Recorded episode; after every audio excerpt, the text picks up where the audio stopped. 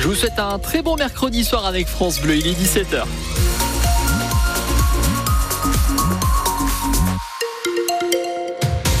Sur la route, ça bouchonne dans le centre-ville de Metz. Bouchon par exemple dans les deux sens boulevard de Trèves. Ça coince aussi avenue Foch dans les deux sens de circulation et un petit peu aussi du côté de Jouer aux Arches et d'Ars-sur-Moselle. Sur la 31, c'est plutôt euh, dans le secteur de la Croix de Concours depuis Talange que vous perdez un petit peu de temps. Soyez vigilants. Le temps encore nuageant en Moselle, du brouillard euh, cette nuit et par contre de belles éclaircies demain en cours de journée. Je vous donne tout le détail dans les prochaines minutes après le journal de 17h présenté par Isabelle Baudrier. Une information judiciaire est ouverte à l'encontre de la jeune femme de 21 ans soupçonnée d'avoir tué son nouveau-né à Morsbach la semaine dernière.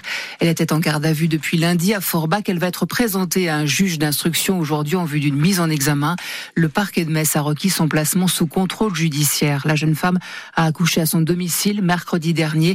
Elle s'est présentée avec le corps du bébé à l'hôpital de Forbach. Un enseignant-chercheur de l'université de Lorraine suspendu après avoir été mis en cause par un média en Roumanie pour harcèlement sexuel envers des étudiantes à Bucarest, où il a enseigné jusqu'en 2021. Décision prise à titre conservatoire en raison d'un risque de perturbation de la bonne marche du département Infocom à Metz où il exerce. C'est ce qu'explique l'université de Lorraine. L'enseignant âgé de 51 ans ni aucune plainte n'a été déposée. Aucun bus du réseau Stan ne circule cet après-midi dans le Grand Nancy. L'exploitant Keolis promet un retour à la normale demain, mais cela dépendra des conducteurs qui ont exercé leur droit de retrait après deux agressions subies coup sur coup par leurs collègues. L'une samedi soir à Vendœuvre, une vitre du bus éclatée au marteau.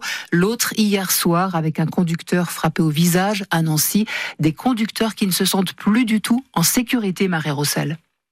Sébastien, chauffeur chez Keolis, a décidé d'exercer son droit de retrait sans hésiter. J'arrive au boulot. J'ai peur de savoir comment va se passer ma journée. Est-ce que je vais réellement prendre ma voiture et rentrer chez moi?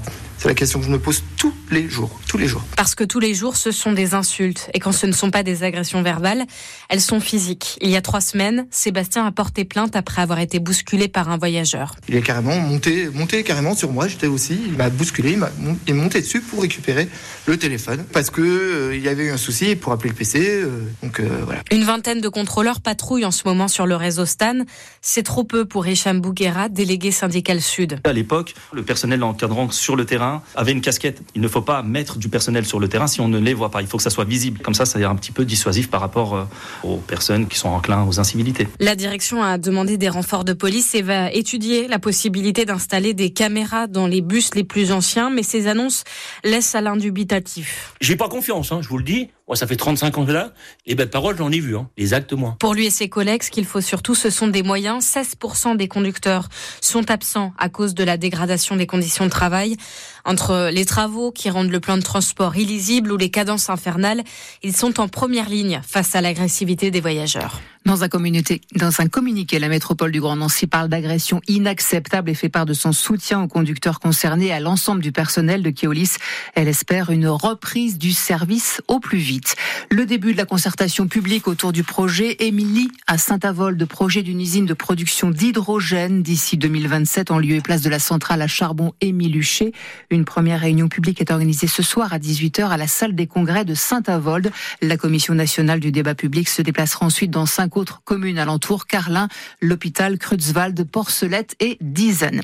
Hugo, Humbert file en, en quart de finale de l'ATP 500 de Dubaï. Le tennisman messin s'est imposé pour la première fois de sa carrière cet après-midi face au Britannique Andy Murray. Victoire 6-2, 6-4, 17h04 sur France Bleu Lorraine.